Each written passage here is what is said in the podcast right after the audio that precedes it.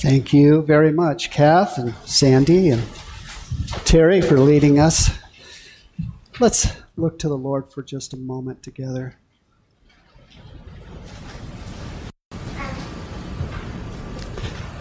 Our Heavenly Father, we pause right now to realize the sacredness of the moments when your people gather specifically to worship you, to pray, to express our confidence and our trust in you. Our lives, Lord, are in your hands.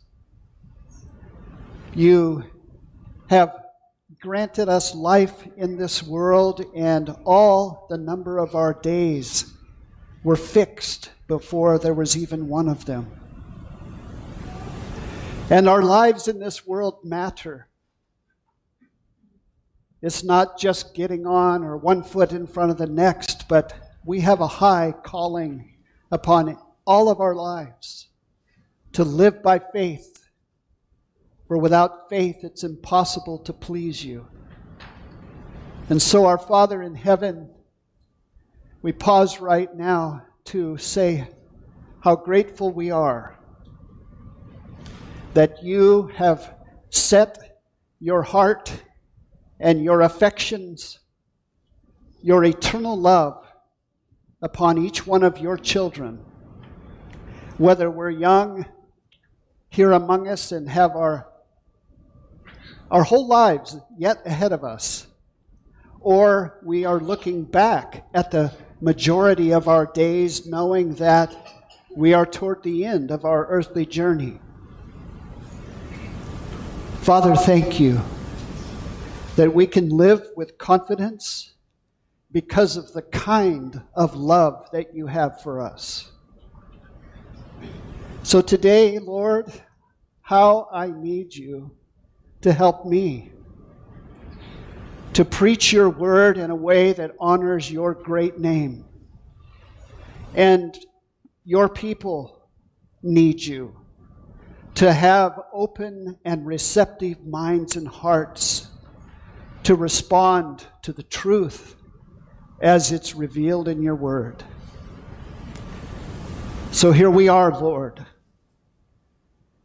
We ask you to meet with us in this hour. And that perhaps a surprise to us, there might be something within these moments that mark us and change us from here forward. We pray, Holy Spirit, you who've come from heaven to indwell your people and to be our comfort, our help, and our teacher. Precious Holy Spirit, would you teach us from the Word of God today?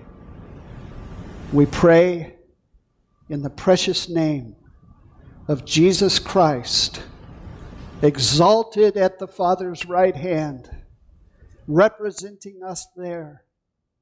You are our hope. You, Lord, are our peace. You are our righteousness. You are, Lord Jesus, our everything. To live is Christ. So, Lord, here we are. Thank you for what you can do that I could never do you can take your word and cause it to burn within us and to bring about change in our walk with you and our responses and our approach to you. Thank you, Lord.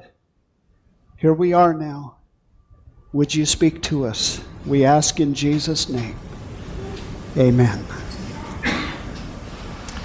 In the account that Terry read for us of the triumphal entry, as it's so called. That was, and ever since, Palm Sunday has been on the church calendar for a couple millennia. We celebrate and think of that time when Jesus came from atop the Mount of Olives and made his way down into Jerusalem. And the Mount of Olives, uh, for all of us who, I'm sure there's probably hardly anyone here that hasn't seen a news broadcast of an evening that had to do with the city of Jerusalem. When you have seen that scene, that you look, you can tell you're up above and you're looking down, and you can see that big dome of the rock down there in the middle of the city. That viewpoint is from the Mount of Olives. And there's a trail that winds down through an olive tree grove that's on that hillside. And it was one of Christ's favorite places to go, especially when he wanted to be alone. And a lot transpired there on the Mount of Olives, lots of his teaching, lots of his instruction to his disciples. We also know that on the final night before the cross, he spent that night in prayer there. You'll remember that. And that's where Judas led the soldiers who came to seize him and take him for the trials, the mock trials that led to his crucifixion. So, coming down from the Mount of Olives, the Lord Jesus rides on a donkey, on a foal, down into the city. And as he does, the people are celebrating. They are shouting quotes from the book of Psalms Hosanna in the highest, Hosanna to the King. They're throwing coats and palm branches on the on the ground before him and so on and it was a it was this big expression of faith and trust in him and you saw as Terry read that there was a group there a sourpuss group of the religious leaders who began to rebuke the disciples and say to them you should you should shut them all up. They shouldn't be saying this about you. And Jesus, there in that verse 40, it says, Jesus responded by saying, I tell you, if these become silent, the stones will cry out. And as I thought about this year's text, and we're really not going to exposit this text, because it kind of ended up being a springboard that I took me into a different, a whole different way of thinking. But that text is so moving. God in the flesh, Christ, the Messiah, is coming into Jerusalem. And they're praising him. And those who oppose him are rebuking them. And he says, These very stones, you hear the clip clop of my donkey as we come over these cobblestones. I tell you, these stones will rise up to praise me if you do not. And then it says he looked out over the city and he wept. It is such a moving scene, but as I sat and pondered this text, I was thinking about the love of God and thinking about how, oh, how sloppy that idea has become. Uh, the, the average expression of the love of God from many pulpits across the country that we would not consider conservative, that are liberal, that don't really take seriously all of God's Word. Uh, the love of God is almost a theme that the, the people hear week after week after week. The love of God, the love of God. And uh, it reminds me of my grandchildren when they all come and they love Grandpa's French toast. And often when we put them to bed at night, they will say, Grandpa, are we having French toast in the morning?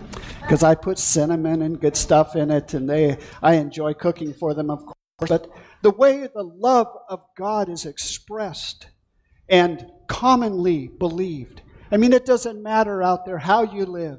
You can live like the foulest alley cat morally and be a celebrity in Hollywood or a politician in Washington, D.C., and you can give sort of a token reference to the love of God and how He just loves us no matter what, and no matter what condition we're in, and no matter how we live our lives.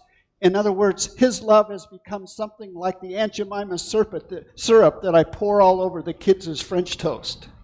It's just syrupy and sweet and has no bite, no, no substance, no call upon my life. And I, as I share this message with you, because it's going in a direction you might not have ever thought, I want us to stop and think about the kind of love that God the Father has for us as His children. Is it that sloppy, loose, everything goes kind of love?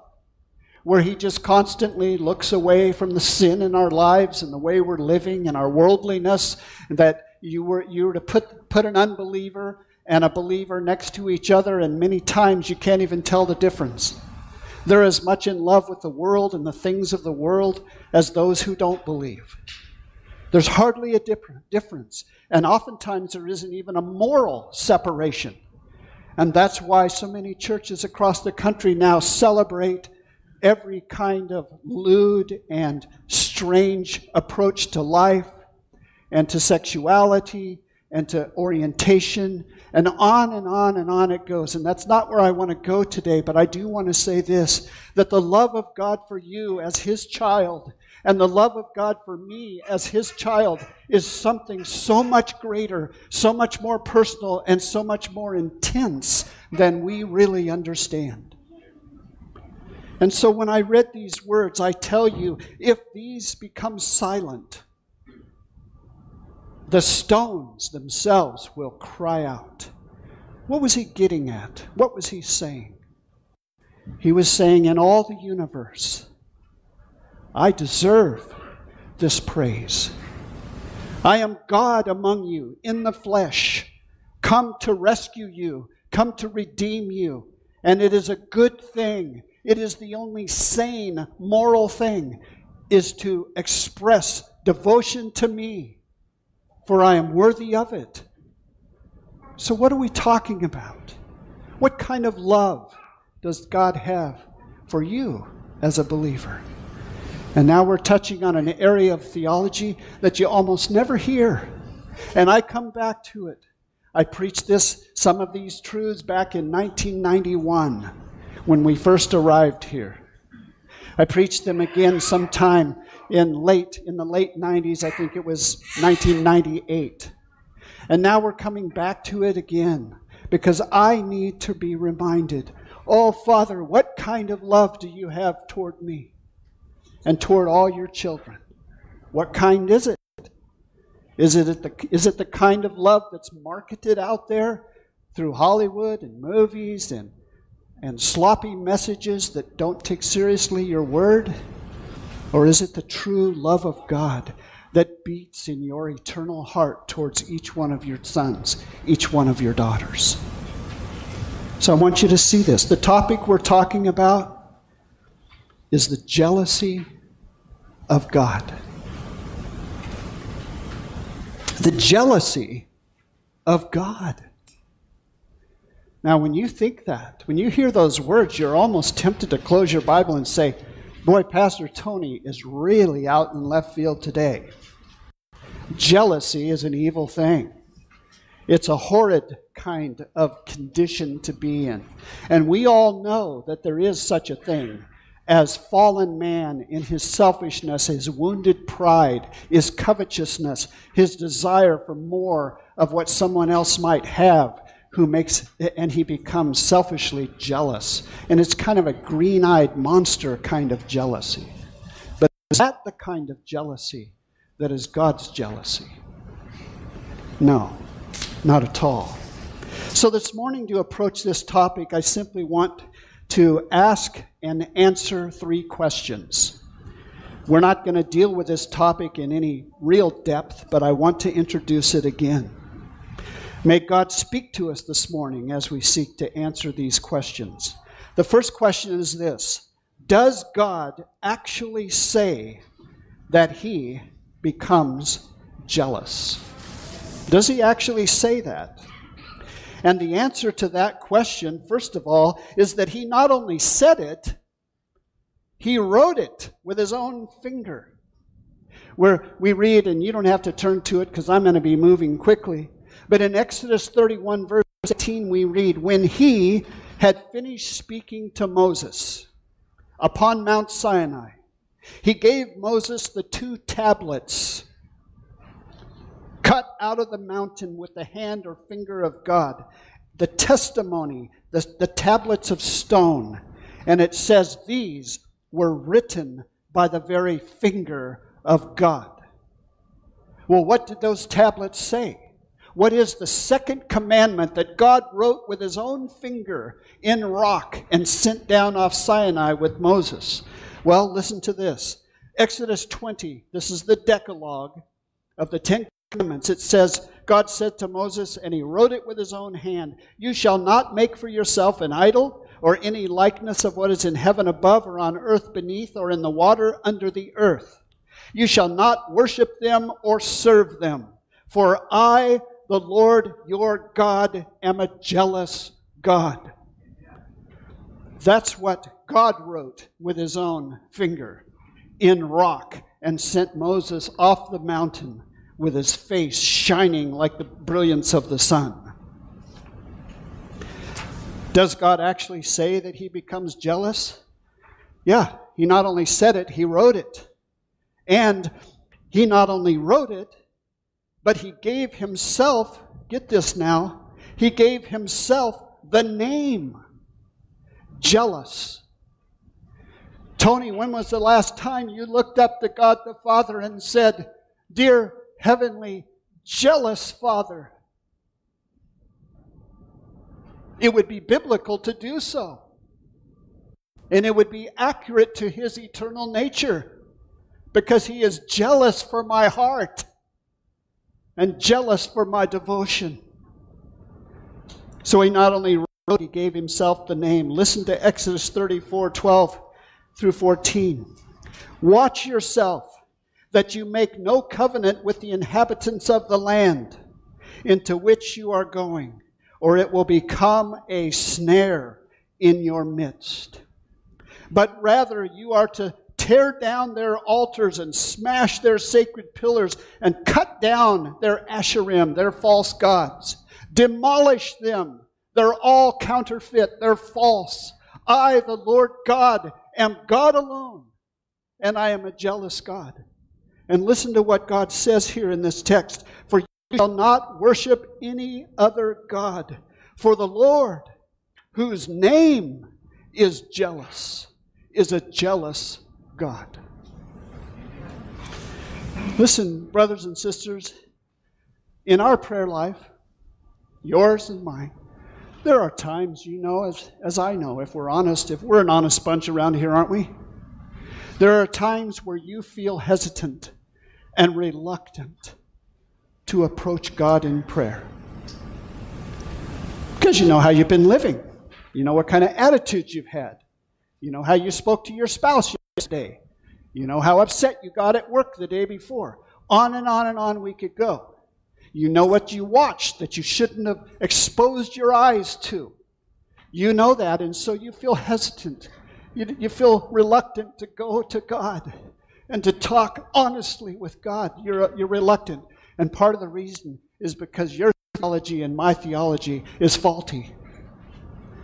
Because we don't realize that He longs to have fellowship with us far more than we do with Him.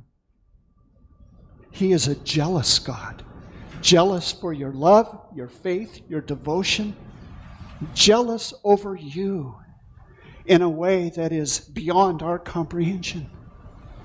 That's the kind of love, not something out of Aunt Jemima's syrup, but it's a holy love, a fiery love, a pure and beautiful love, a love that, that has always your highest and best at heart, which is to walk with Him and to trust in Him and to live before Him. For the Lord, whose name is jealous. Well, that brings us to the second question What kind of jealousy is God's jealousy? Well, I alluded to it already, but if you have your Bible there with you, open it to the New Testament to James chapter 3. James chapter 3.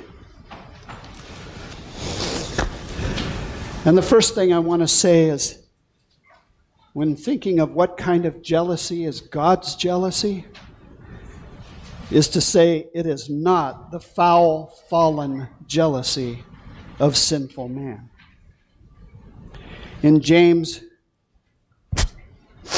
chapter 3, beginning at verse 13, look at what God's word says. Who among you is wise and understanding? Let him show by his good behavior his deeds in the gentleness of wisdom. But Watch carefully. But if you have bitter jealousy and selfish ambition in your heart, do not be arrogant and so lie against the truth. This wisdom is not that which comes down from above, but it's earthly, natural, demonic. For where jealousy and selfish ambition exist, there is disorder and every evil thing. The jealousy of God is as holy and pure as God Himself. And His love for His own who call upon His name is a love that is holy and jealous. I don't know how you feel about that. How do you feel about that in terms of your own relationship with God? That His love for you is so great and so intense that it is jealous for your affection, jealous for your love and trust, jealous for your devotion. Isn't that incredible? I've had times in my past and growing up, I'm sure we all have, where maybe on the playground or something, you were out playing around and somebody comes up to us and we kick the ball around a little bit and toward the end of recess the kid says, "Hey Tony, want to be want to be best friends? Want to be my friend?"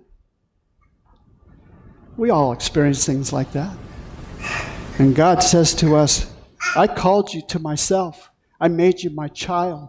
I, I caused within you the new birth from above. I have made you a new creation, and I want you to know that I am your best friend.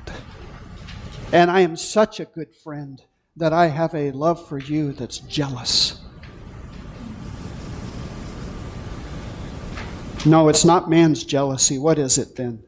Well, it's the fire of holy love and zeal to protect a highly valued relationship.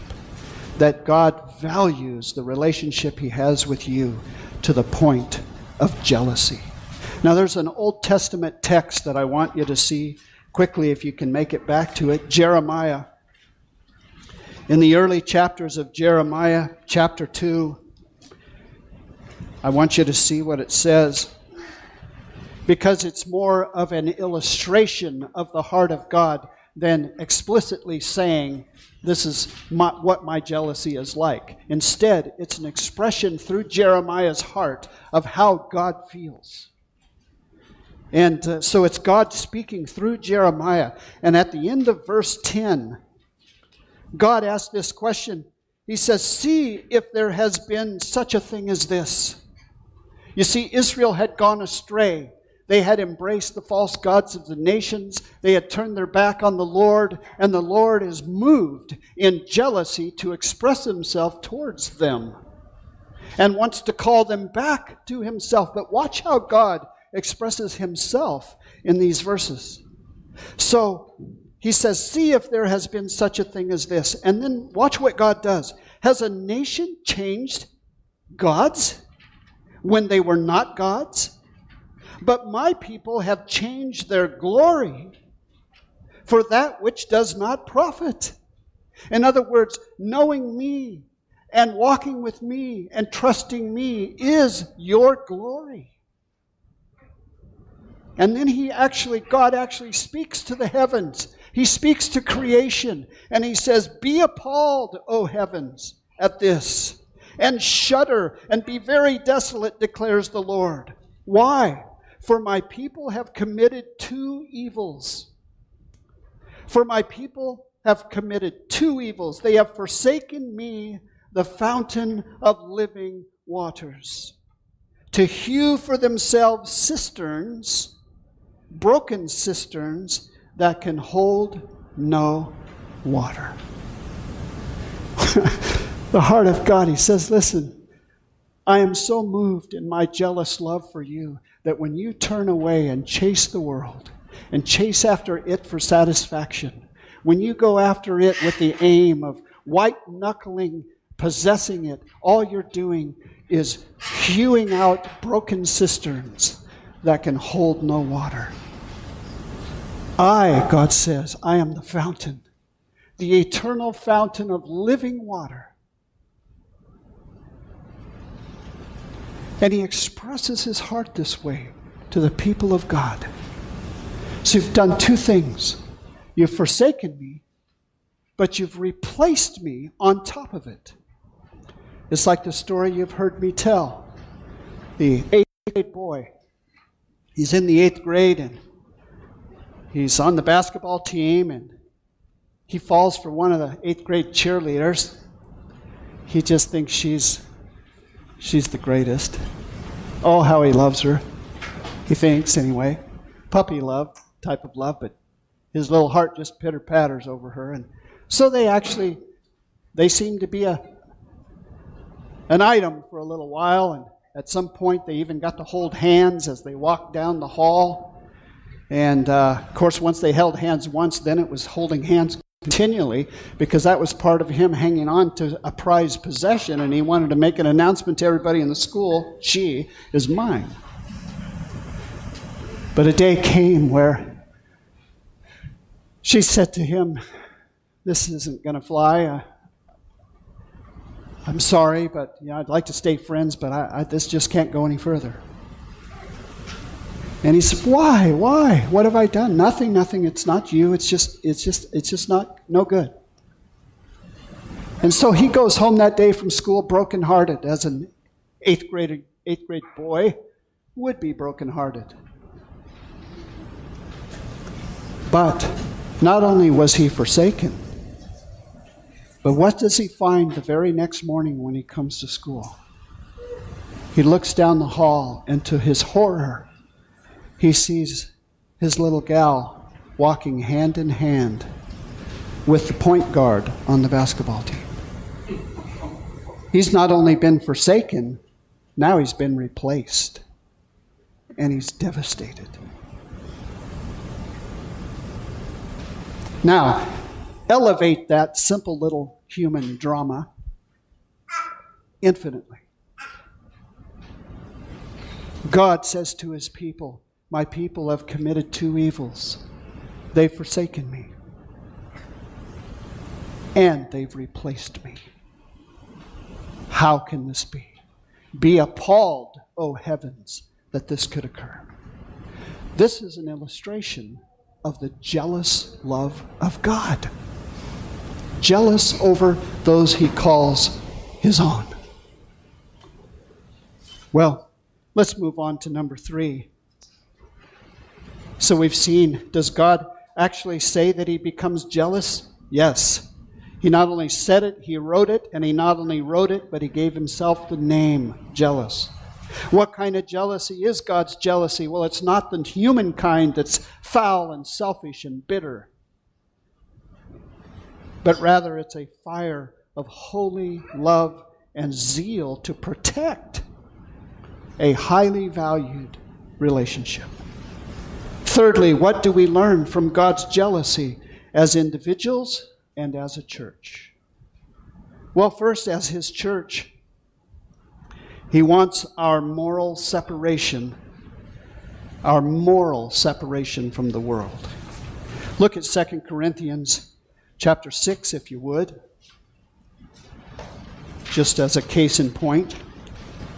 2 Corinthians chapter 6. Now, we are to be in the world, but we're not to be of it. We are to be a witness for Christ in this world and to be a good representation of his life as we live for him as we bear witness to the saving grace of God. But here we find in verse 16 of chapter 6 of 2 Corinthians, we find this in God's word, word. Or what agreement has the temple of God with idols? For we are the temple of the living God, just as God said. I will dwell in them and walk among them, and I will be their God, and they shall be my people. Therefore, here's the therefore, here's the thrust. What about God's jealous love? Therefore, come out from their midst and be separate, says the Lord. and do not touch what is unclean, and I will welcome you, and I will be a father to you, and you shall be sons and daughters to me, says the Lord Almighty. What is this text saying? I want you to be in the world, but not of it. And you need to have a moral separation of a much higher and more beautiful kind. You must separate from this fallen world and its ways, its values, and what it continually chases after. Moral separation. So, what's he calling his church to do in response? All of us, in light of his jealousy, let us be a separated people. Because power is in separation. The world out there is starving for, for reality. And now the voices on every side through the media and through technology and all of this. And now we see the cancel culture movement and the woke movement. We see all of this going on, and it's just sweeping the world. And it's all around them. And they long to see the real thing. Believers with confidence and joy, as we, we sang of, who have joy and confidence because we live and walk with a God who sustains us, who grants us a peace that this world could never grant us, and a hope that the world is completely bankrupt of. God, in his jealous love, calls us, Be ye separate, saith the Lord. Come out from among them. Be different. Be like me. But what about the individual believer? as, as his individual child. Simply put, what does God want from you or me? You know what he wants? he just wants you. That's it. He wants you. He wants you devoted to him from the, from the sole of your foot to the scalp of your head and everything in between. What does the jealous love of God call from you? Not much just all that there is. He wants you. This is a fascinating verse, and it's a very hard verse to translate. But I'm reading from a translation that helps make it clearer. Look up on the screen with me at the final verse for today. And this is an incredible verse of Scripture. Look at it. Don't you realize, God says, that friendship with the world makes you an enemy of God. Now, when he says friendship with the world, he doesn't mean the enjoyment of the mountainside or a sunset or a stream or a lake, natural beauty that he has created. He doesn't mean that. He's talking about the world and its ways and its value and its twisted ways of thinking that leaves God out of the equation. So, friendship with this world makes you an enemy of God.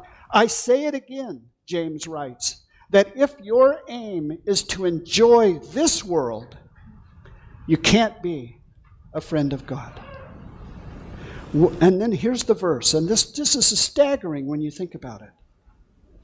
What do you think the scriptures mean when they say that the Holy Spirit whom God has placed within us, jealously longs for us to be faithful.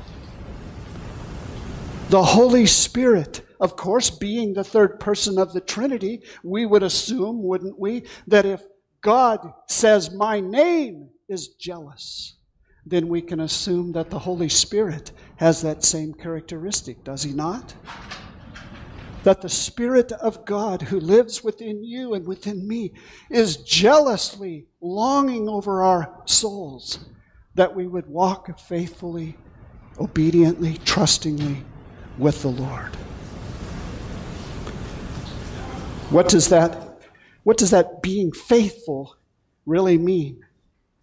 Well, it could be stated in many ways, but this maybe is one of my favorites. And I'll just read it for you. Listen carefully. What does God want? He just wants you. What is He jealous for in His fiery, holy love? You. And what does He want from you? Well, at its very essence, we read this 2 Corinthians 11, verse 3. You can just listen. Paul writes these Corinthians that were involved in all kinds of worldly stuff and immoral stuff. And Paul writes these words But I am afraid, Paul says, that as the serpent deceived Eve by his craftiness, your minds, because that's where it all begins, right? We don't, that's why I don't often go after behavior. I'm more concerned about what you're thinking, what I'm thinking, our thought life. Because decisions and behavior come out of our thought life. That's where the real battle is. Listen to the verse again. But I am afraid that as the serpent deceived Eve by his craftiness, your minds will be led astray from the simplicity and purity of devotion to Christ. See that? What does God want? God, Father, you're jealous of me. What do you want? Tony, I want the simplicity and purity of devotion to my son. How simple is that? So that's why I say, what is it that God wants from the individual Christian, each one of us? He just wants you. He just wants me.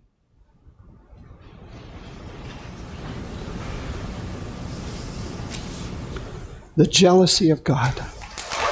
When you think about the love of God for you, do you think about it as a jealous love?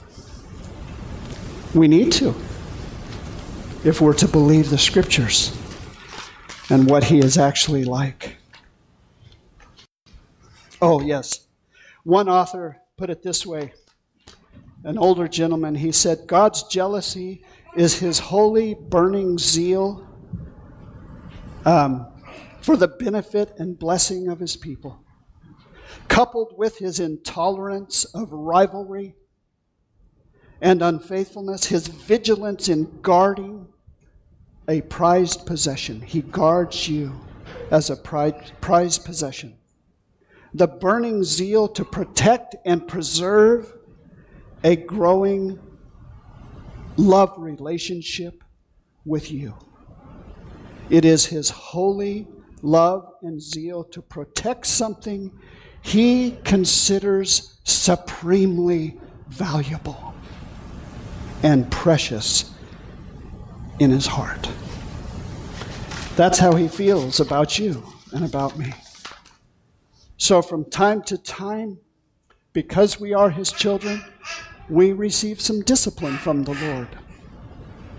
In fact, Hebrews 12 says that if you're never disciplined by the Lord, then you're probably an illegitimate child. You're not really one of His, because all of His sons and daughters receive correction from Him. Right? Haven't we all been out to the woodshed a few times? as they used to say. But stop and think about it. Think of the ramifications. Next time you have a quiet time with the Lord, look up to the Father and say, Father, I'm here to meet with you. And I'm so glad you're not reluctant to meet with me. Because your love for me is so great that it's even jealous for the simplicity and devotion of my heart. Isn't that good? That's like a great internal, eternal magnet that draws us to the Father. Come to me, my children. I am your God, and I'm jealous in my love for you. Isn't that great? Doesn't have to be seen in a negative way. It's an incentive not to, not to try to avoid the presence of the Lord, but Lord, I'm so glad you feel that way about me. I don't comprehend it. I can't begin to grasp it. But that you care about little bitty Tony like that? Are you kidding? And he says, Yes. That's the great pulsing, pulsing heart within me so that when you think about my love, remember that my love for you is a jealous love. Amen.